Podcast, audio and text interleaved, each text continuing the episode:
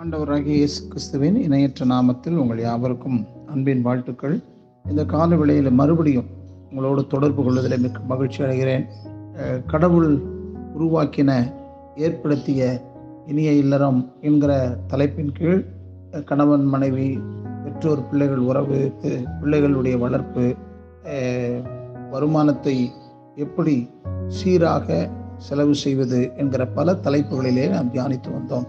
மறுபடியும் குழந்தை வளர்ப்பு பற்றி நாம் இன்னொரு பகுதியை தியானித்து நாம் இந்த நாளில் முடிக்கலாம். நம்முடைய சமுதாயம் ஒழுக்கமில்லா சமுதாயமாக மாறிக்கொண்டு வருகிறதை நாம் புரிந்து கொள்ள வேண்டும். பெருகி வரும் ஹைடெக் விச்சாரைட்டுகள் அதிர்ச்சி ஊட்டுவதாக இருக்கிறது. சமுதாய ஒழுக்கங்கள் தேய்ந்து கொண்டிருக்கின்றன. முறைகேடான நெறியில்லாத பால் உணர்வுகள் வக்கரமான சமுதாயத்தை உருவாக்கி கொண்டிருக்கிறது. பிள்ளைகள் எவ்வளவுதான் ஒழுக்கத்துடன் வளர்த்தாலும் வீட்டிற்கு வெளியே ஒழுக்கமுள்ள சமுதாயத்தை தருவது நமது கரத்தில் இல்லை. நம்முடைய பிள்ளைகளுக்கு ஊரை முட்டும் அளவுக்கு செல்வம் சேர்த்து வைக்கலாம். திகட்டும் அளவுக்கு உன்னை கொடுக்கலாம்.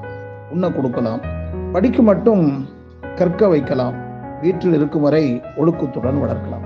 ஆனால் அவர்கள் வீட்டுக்கு வெளியே வாழப்போகும் சமுதாயத்தை நிர்ணயம் செய்வது யார்? நாம் விரும்பும் ஒழுக்கமான சமுதாயத்தை நம் பிள்ளைகளுக்கு நம்மால் கொடுக்க முடியுமா? பெற்றோரின் பங்கு என்ன?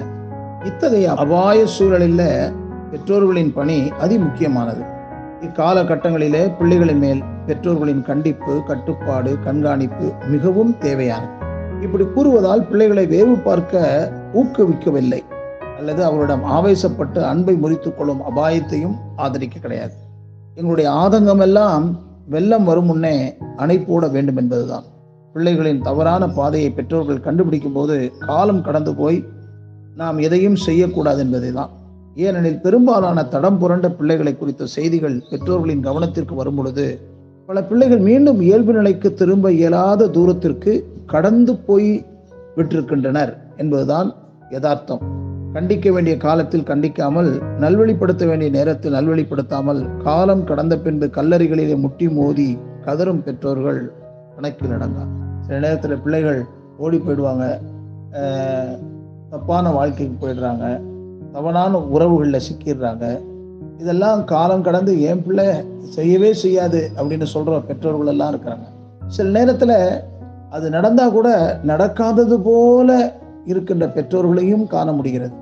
இன்னொரு பகுதி அதை தெரிஞ்ச ஒருபாடு கூனி குறுகி போய் பெற்றோர்கள் எவ்வளவு நிர்பந்தமான ஒரு நிலைக்கு பிள்ளைகள் தள்ளி விடுகிறார்கள் என்பதை பார்க்கும்போது மனவேதனை கொள்ள வேண்டியதிருக்கிறது பிள்ளைகள் கிடைப்பதற்குரிய பொக்கிஷம் என்பதையும் அவர்களுடைய நற்குணத்தில் வளர்ப்பதற்கு எவ்வளவு கவனம் உள்ளவர்களாக இருக்க வேண்டும் என்பதையும் பெரும்பாலான பெற்றோர்கள் உணர்வது கிடையாது. இவ்வுலகில் கடவுள் தங்களுக்கு அருளின குழந்தைகளை அறிவும் ஒழுக்கமுள்ள பிள்ளைகளாக வளர்ப்பதே பெற்றோர்களிடமிருந்து கடவுள் எதிர்நோக்கும் எதிர்பார்ப்பு என்பதை ஒரு காலும் மறந்துவிடக்கூடாது. வைத்ததொரு கல்வி மனப்பழக்கம் என்பது அவ்வையாருடைய வாக்கு. அதாவது கற்க வேண்டியவர்களை மறுபடி மறுபடியும் கற்பித்தால்தான் கற்றவைகள் மனதில் பதியும்.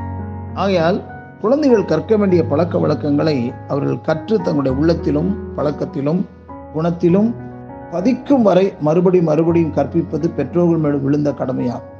இளமையிலே ஆன்மீக ஒழுக்கங்கள் பிள்ளைகளிலே பழக்க வழக்கங்களாக பதிந்திருக்க வேண்டும்.